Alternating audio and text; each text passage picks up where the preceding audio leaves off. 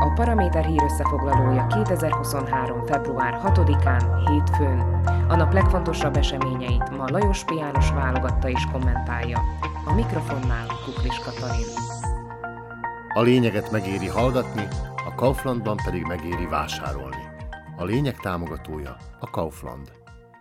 Tanulságos interjút adott a magyar televíziónak Robert Fico, a Smer elnöke. A magyar közszolgálati média 20 perc műsoridőt adott a volt miniszterelnöknek, és Orbán Viktorhoz hasonló elbánásban részesítette, vagyis egyáltalán nem tett fel neki kellemetlen kérdéseket. Fico valószínűleg akkor volt utoljára ilyen könnyű helyzetben, amikor a Smer szóvivője faggatta őt egy PR interjú során. Ez 15 perccel több, mint amennyit a magyar ellenzéki pártok kaptak a tavalyi választási kampányban. A kérdések lehetőséget adtak arra is, hogy Fico megfelelően kidomborítsa, mennyi mindenben egyetértenek ők Orbán Viktorral.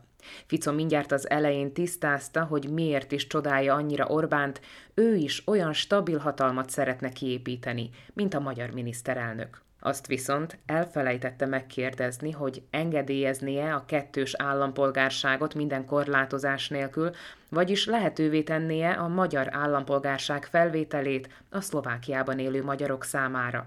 A magyar állampolgárság felvételét ugyanis éppen Robert Fico tette lehetetlenné 2010-ben, amikor úgy látta, hogy ez kell a szavazás megnyeréséhez.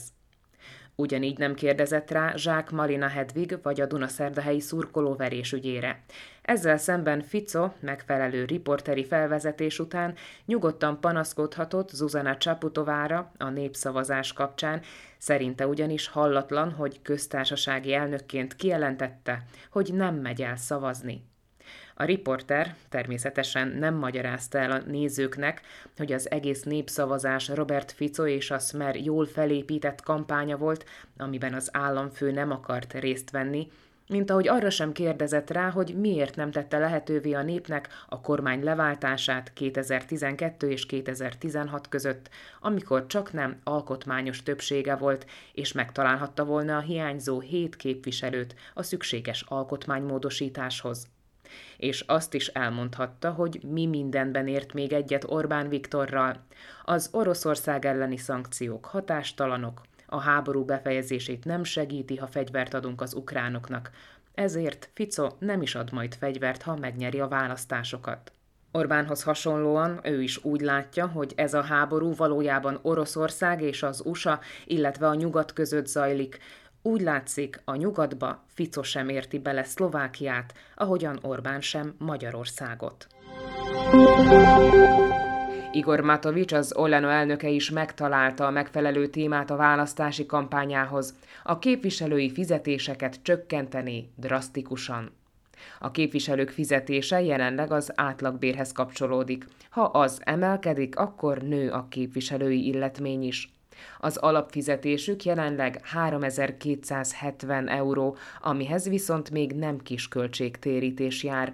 A pozsonyi képviselők 2180, a vidékiek 2544 eurót kapnak fizetésük mellé.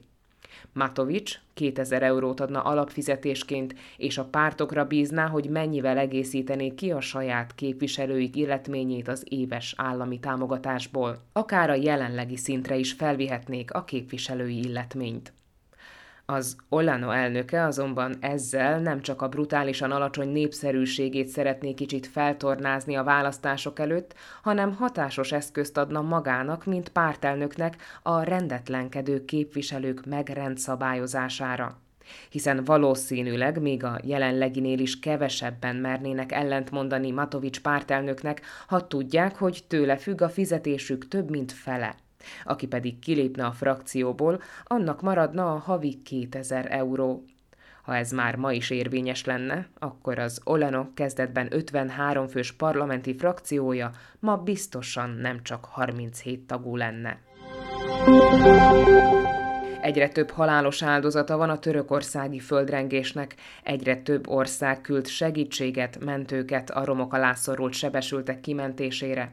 A szlovák mentőcsapat már ma, azaz hétfőn utazik, a magyarországi segítséget és mentőket szállító gép is éjfélkor indul Budapestről.